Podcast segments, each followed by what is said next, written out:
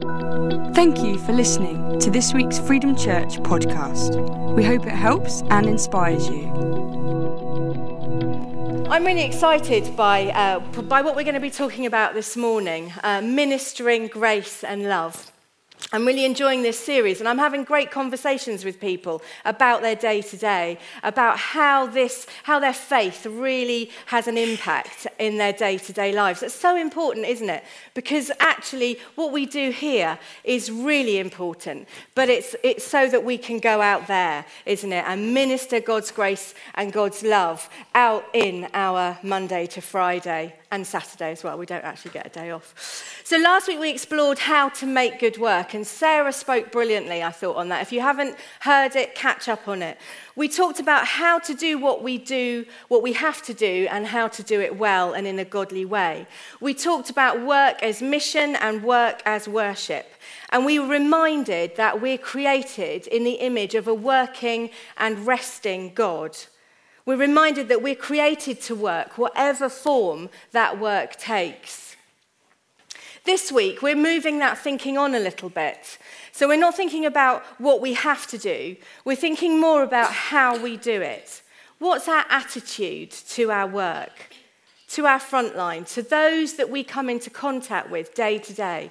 How does this faith how does this incredible grace that we, if we know Jesus, that we encounter daily, how does that impact our lives? How does it change the way we minister? How does it change the way we work? So, we're thinking about ministering grace and love in the context of our front lines. And when we talk about work, we're not necessarily talking about a job. We're talking about whatever your front line happens to be. When you hear the word ministering, I wonder what you think. I wonder if um, you think it's more of a religious word. It's, it's the, uh, it doesn't really uh, sort of have any impact on what you do on your day to day. I wonder if you think of politicians. In the context of work, ministering doesn't always sit uh, kind of easily with us. I think we think it's the uh, it's for the professional, for the ch- the professional church leader, or we think maybe that it's more about our um, projects that churches do, our ev- evangelical um, sort of projects that we do, or our social justice projects. But actually, all of those things are great. And yeah, that is ministry. But ministry at its root just means serving others, it's love in action. So, firstly, then, why are we called, each one of us, to minister? Why are we called to serve others and to put love in action? Simply because that's the extraordinary example that Jesus modeled when he was on the earth through his life serving others. You know, Jesus didn't have to heal Simon Peter's mother in law, he didn't have to turn water into wine, he didn't have to raise Lazarus from the dead, he didn't have to talk to the Samaritan woman by the well. He didn't have to come to earth. He didn't have to die on a cross. And the resurrected King of the universe certainly didn't have to be barbecuing fish by the lakeside as he waited for his disciples to come back in after a long night's fishing trip. He was the resurrected King. He didn't have to do any of these things, but Jesus did. I want us to read together uh, Matthew 25 from verse 31 to 40. It'll come up on the screen as we think about uh, what Jesus did and Jesus' example to us says this When the Son of Man comes in his glory and all the angels with him, he will sit on his glorious throne. All the nations will be gathered before him, and he will separate the people one from another, as a shepherd separates the sheep from the goats. He will put the sheep on his right and the goats on his left. Then the king will say to those on his right, Come, you who are blessed by my Father, take your inheritance, the kingdom prepared for you since the creation of the world. For I was hungry, and you gave me something to eat. I was thirsty, and you gave me something to drink. I was a stranger, and you invited me in. I needed clothes and you clothed me. I was sick and you looked after me. I was in prison and you came to visit me. Then the righteous will answer him, Lord, when did we see you hungry and feed you, or thirsty and give you something to drink?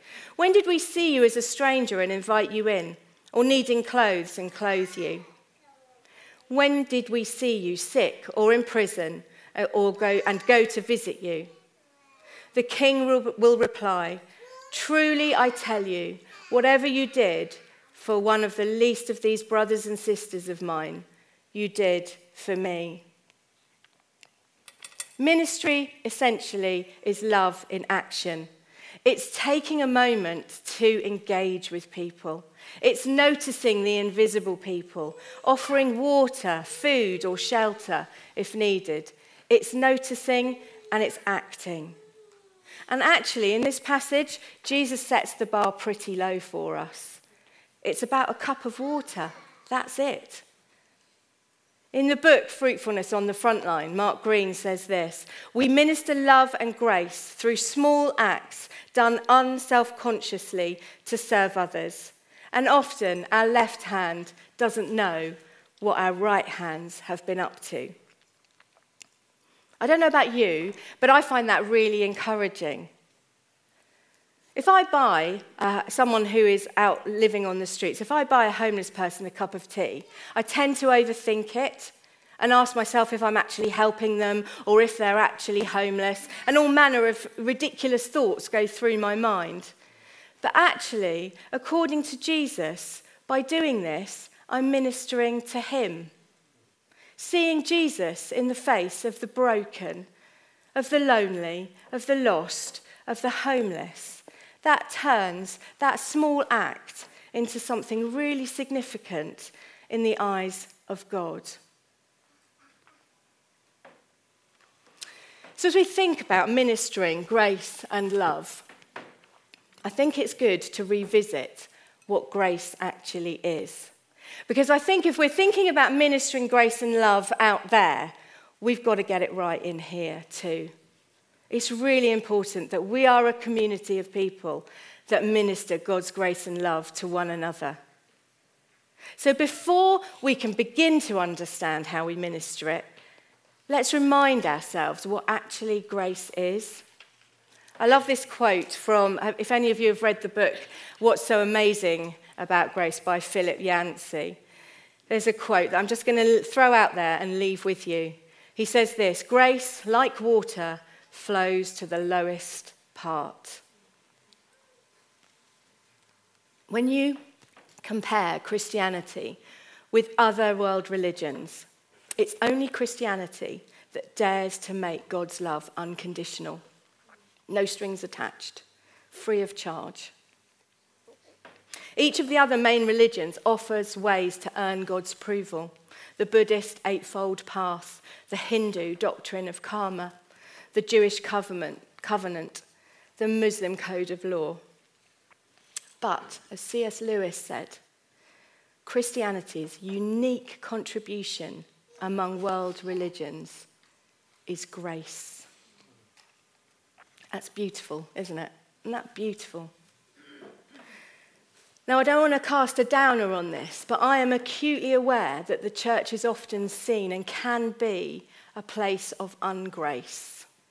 And it practices something that isn't akin to the nature of the God that we serve.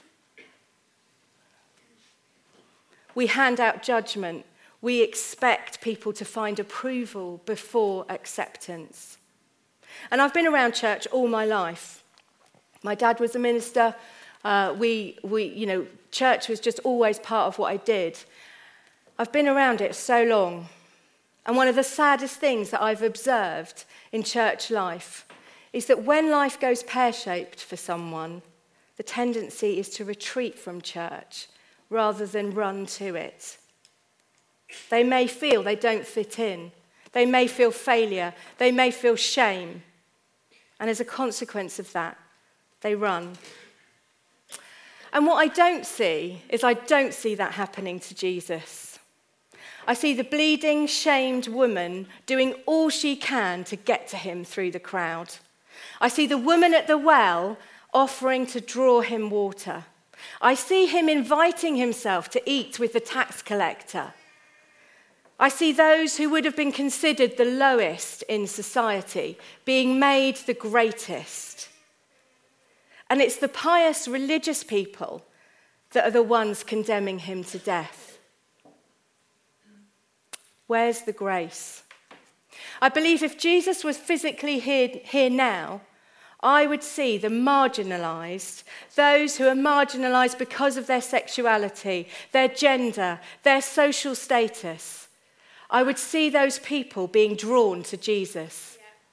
I believe if Jesus were walking the earth now, those lives that are really broken, who perhaps those people who are dependent on drugs, on alcohol, on gambling, on porn, who are addicted to money, who feel real shame about those situations, would find safety, hope, and acceptance in his arms. That is the Jesus that we serve. That is grace. And that is what, as a church, as Freedom Church here, and as a church in Romsey, we need to be modeling every single day. It's so important. All of this is because of grace. Grace doesn't have to, but grace does. When we look at Christianity from the perspective of a God who dares to love us first, to remove any of those barriers to us being in relationship with Him. Surely that changes the way we see our front lines. Surely that changes the way we see our church, His bride. And if, as a church community, when we gather to encourage and equip each other, we treat each other with this grace and love, we are ministering this grace and love, then it's far more likely that you and I are going to be able to go out and minister that grace and love on our front lines. Ministering grace and love needs to be happening here and out there. God loves people because of who God is, not because of who we are. I was talking to Anne Thorpe this week, she was telling me how when her husband died four years ago, a friend of hers would bring her round a, meal every single night for six months. Wouldn't just bring her anything, would ring her and ask her what she wanted and take it round to her. That's grace. I was talking to Adrian Cumper last Sunday about his heart for the homeless guys in Romsey and how he spends time talking to them and getting to know them. And he invited one of them to the breakfast that he organised. Adrian doesn't have to stop and chat. He doesn't know I'm telling his story today. Sorry, Adrian. He's a busy man. He's got stuff to be doing at the weekends. Yet he does. And in so doing, he's showing those guys that they are valued and that he values them as people in their own right. That's grace. I was out on a CAP visit this week uh, to a lady who isn't just struggling with her finances, but has multiple health problems and emotional problems as well. Philomena was with me. She offered the lady her phone number and helped getting some shopping, helped getting her benefits sorted, and helped getting her to the food bank. Our befrienders don't have to reach out to the stranger those who are probably amongst the most vulnerable in our community. But they do. That's grace. Grace doesn't have to, but grace does. Jesus didn't have to, but Jesus did. Grace doesn't have to, but grace does. And more than that, as in the examples that I've just told you, grace seeks out opportunity to do so. It's proactive. And so, for us, as we're considering ministering grace and love on our front lines, what does that look like? What's, what's the call? Three things. Firstly, it's often inconvenient. For example, someone gets sick. You have to rearrange your day to get to the hospital to see them. Someone at work breaks down on you. They need to talk. You spend time with them. You end up then having to stay later to do the work that you couldn't get done at the time. Serving others invariably involves a sacrifice of our time and our agenda. But that's okay.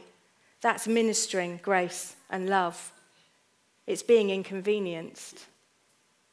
When we foster, I invariably find it hard. It's inconvenient. It hurts at times. It doesn't bring out the best in my character. It's often disappointing. But I know God's called us to it. And He's equipped us for it. And it's only because of what God has generously done for us and given to us that we are able to do it. I also know it's one of the ways that God wants me to minister his grace and love. It certainly makes me feel vulnerable, and it causes me to rely on God more than ever. I don't tell you this to sound heroic or for sympathy. I tell you because I want you to help me with it.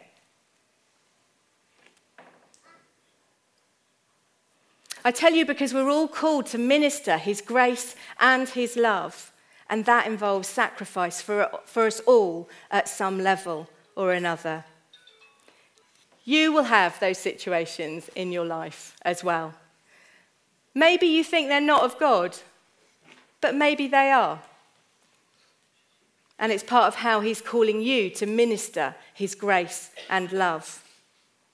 And the good news is, as we just sang, let heaven come wasn't that? Uh, that was just incredible. And we're going to sing that again at the end. The good news is that as we minister His grace and love, we're doing it not on our own, not in our own strength. We're doing it in partnership with an omnipotent God. Uh, that means He's all powerful. There are some situations that are beyond us, but they're not beyond God. Secondly, Ministering grace and love on the front line means practicing forgiveness. Listen, we're only human. I'm human, you're human. We all make mistakes. We mess up the whole time. On our front line, grace looks like forgiveness. Forgiving our boss for not listening. Forgiving our teacher for blaming us for something that we didn't do. Forgiving our parents for being embarrassing. Forgiving our colleague for undermining us in the meeting Forgiving our child for humiliating us by tantruming in the supermarket for the 28th time that day. Forgiving the person who forgot to come round when they said they would. Forgiving isn't weakness. It isn't looking like a pushover. It's at the heart of grace. Christ forgave us. He forgave Peter, one of his best mates, three times when Peter denied him. Forgiving isn't weakness, it's at the heart of grace. And the third thing, as we are thinking about how do we minister grace and love on our front lines and in our church, it requires us to live generous lives. At root, ministering grace and love is about being generous, generous living, taking the focus off ourselves and proactively thinking about how we might help someone else. It's about being alert to opportunities to serve someone, or about on, being on the lookout on the front lines for those who are struggling, who need friendship, who need some help. I think generosity takes us beyond just meeting need to generously meeting need. It is more than kindness. Because love is about wanting and seeking the best for someone else. And that can be expressed in so many ways. We get so many opportunities on a day to day basis if we're being alert and open. Think about your front line. How can you show generous love to someone this week? So, ministering grace and love is often inconvenient inevitably involves forgiveness, requires generous lives. It's about noticing and acting in love. It's unconscious, unconscious and conscious acts. Sim read out this great quote this week in the office. that, uh, that I'm going to share with you today by um, a guy called Rodney Gypsy Smith. It's not a name you forget, is it? He says this there are five Gospels Matthew, Mark, Luke, John, and the Christian. Most people will never read the first four. In other words, we are the gospel. We're the good news on our front lines. Yes? yes? Are we the good news on our front lines? We are the good news on our front lines. And we demonstrate that by ministering this grace and love. And as Philip Yancey says, I would far rather convey grace than explain it. Listen, all of this is because of what Christ did for us. As we read in Ephesians 1, verse 7, because of the sacrifice of the Messiah, his blood poured out on the altar of the cross. We are free people, free of penalties and punishments chalked up by our misdeeds. And the really good news is we're not just barely free, we are abundantly free.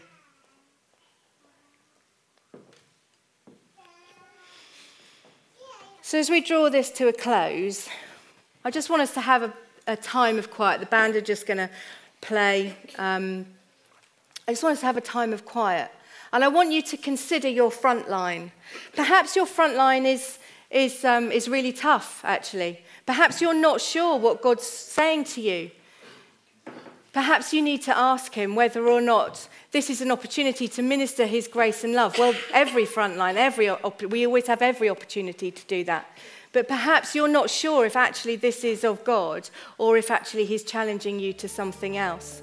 So let's spend some time reflecting on that. Perhaps actually life is sweet. It's all going really well. It's really easy to minister His love and grace. There aren't many challenges. Then, can I respectfully challenge you that perhaps there needs to be a bit of, you need to be pushing yourself out of your comfort zone a little bit Maybe you need to be looking for opportunities, more costly opportunities to minister His grace and His love. And all the while remembering that we are in partnership with an omnipotent God. So, shall we just stand, or you can stay seated if you want, but whichever you want to do, just stand before the living God the God who has bestowed all grace on us. The God who says, Nothing, I've removed all the barriers to you being in relationship with me. I've given you everything you could ever need in order to minister to those that you come into contact with. He loves you, He's proud of you, He thinks you're great. And He wants you to share that with others. He wants you to notice the invisible person in your life. He wants you to notice that person.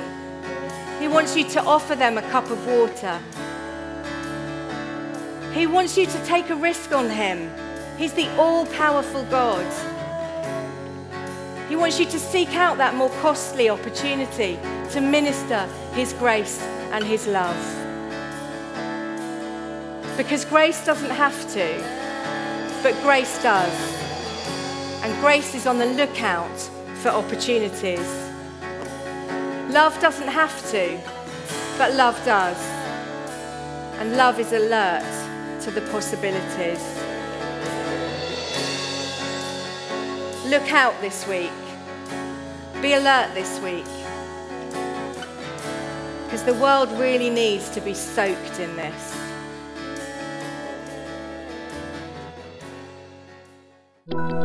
For more information about Freedom Church, please go to www.freedomchurch.uk. Thank you for listening.